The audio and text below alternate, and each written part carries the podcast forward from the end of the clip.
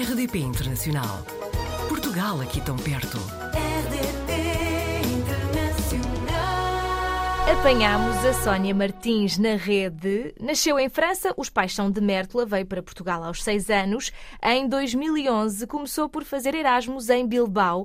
Pelo meio esteve também alguns anos no Peru, mas está novamente em Espanha.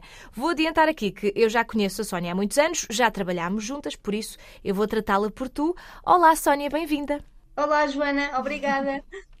Bom, se não estou em erro, depois de, de ires para a Universidade do País Basco, não é? Estiveste lá a estudar. Inicialmente a ideia era mesmo só essa, ir e voltar, mas houve alguém que ajudou assim a que tu quisesses depois voltar e ficar a viver em Bilbao. Ou estou errada? Não, estás certa. Na verdade, sim. Quando vim para a Universidade em Bilbao, portanto, já tinha aqui o meu namorado. Ah, na realidade, eu não tinha a certeza se iria ficar aqui ou iria voltar, portanto, para o Algarve, porque na realidade estava muito agarrada ah, às minhas raízes, não é? Claro. Mas gostei de estar aqui e o facto de por ter aqui, pois, o namorado fez com que eu ficasse. Acabei por ficar e, inclusivamente, ter, ah, juntámos e tivemos uma filha. Uma filha, não, já temos duas atualmente. Sim. É A primeira filha, que já tem 10 anos, eh, já nasceu aí. Eh, Pronto, eh, o tempo passa mesmo a correr, não é? Esta, esta tua primeira filha fala português?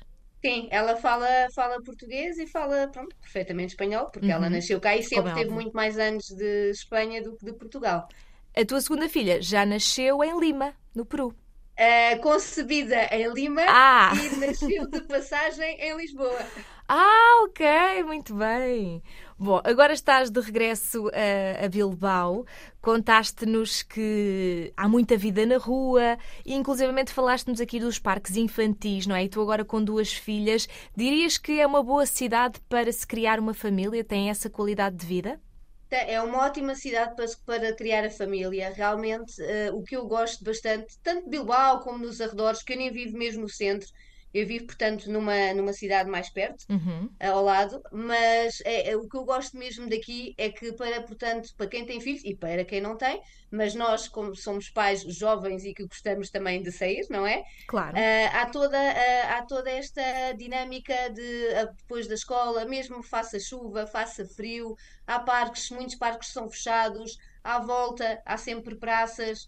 E tem sempre os bares, porque os bares aqui não é só um ambiente noturno, mas sim diurno, porque abrem às 11 da manhã e acaba por ser um grande incentivo também para os casais, os pais e os amigos socializarem e as crianças também poderem estar divertidas, portanto, no, no parque, não é? Claro que sim. Sónia, não sei se consegues ter esta percepção ao falar com pessoas que estão em Portugal e, e naquilo que vais vivendo aí, porque é óbvio que o custo de vida aumentou em todo o lado e Bilbao não será exceção, mas como é que, como é, que é o custo de vida aí? Hum, o, o custo de- das rendas de casa, depois de todos os bens essenciais, de, até da, da vida na rua, que, que se vive muito em Espanha, não é? Ah, há um bom equilíbrio entre aquilo que são os salários e depois aquilo ah, que as pessoas gastam para viver?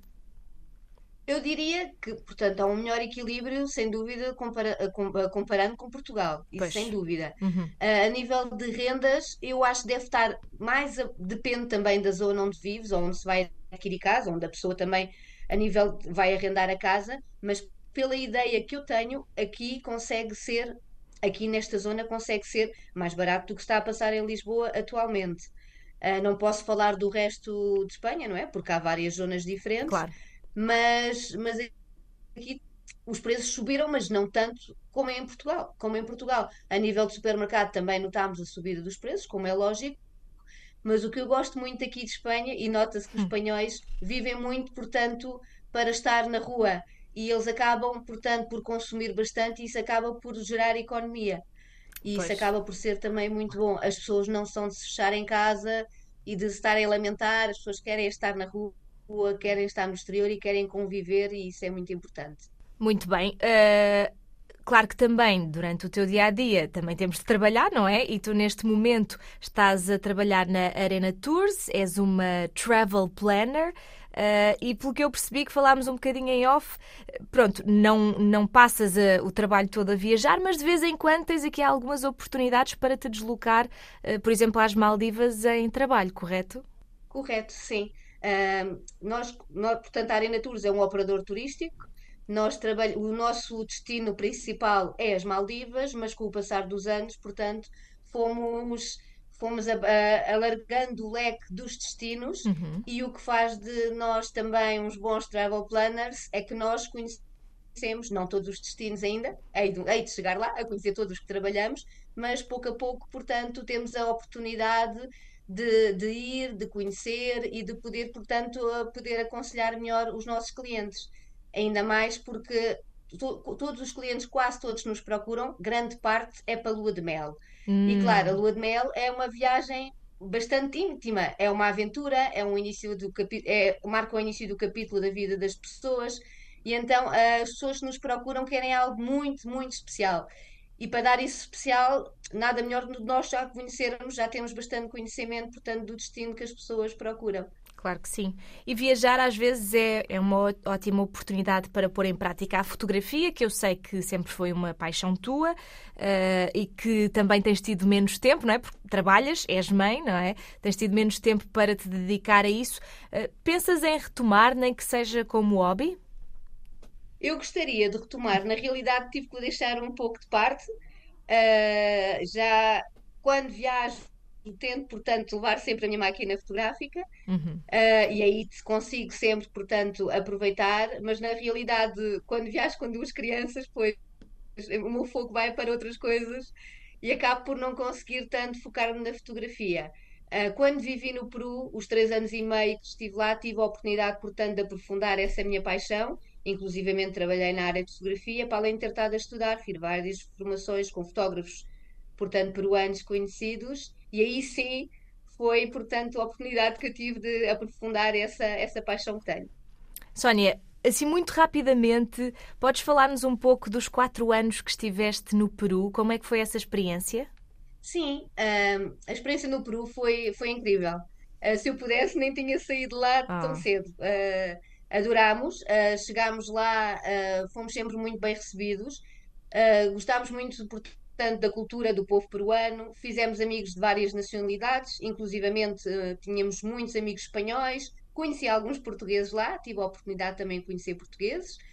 Uh, a nível de experiência gastronómica, posso dizer, foi uma das melhores experiências gastronómicas que tivemos nas nossas vidas, porque eles, eles, portanto, a comida peruana faz muita fusão também com a comida, com a comida japonesa e, e chinesa, eles acabam por criar ali um conceito único.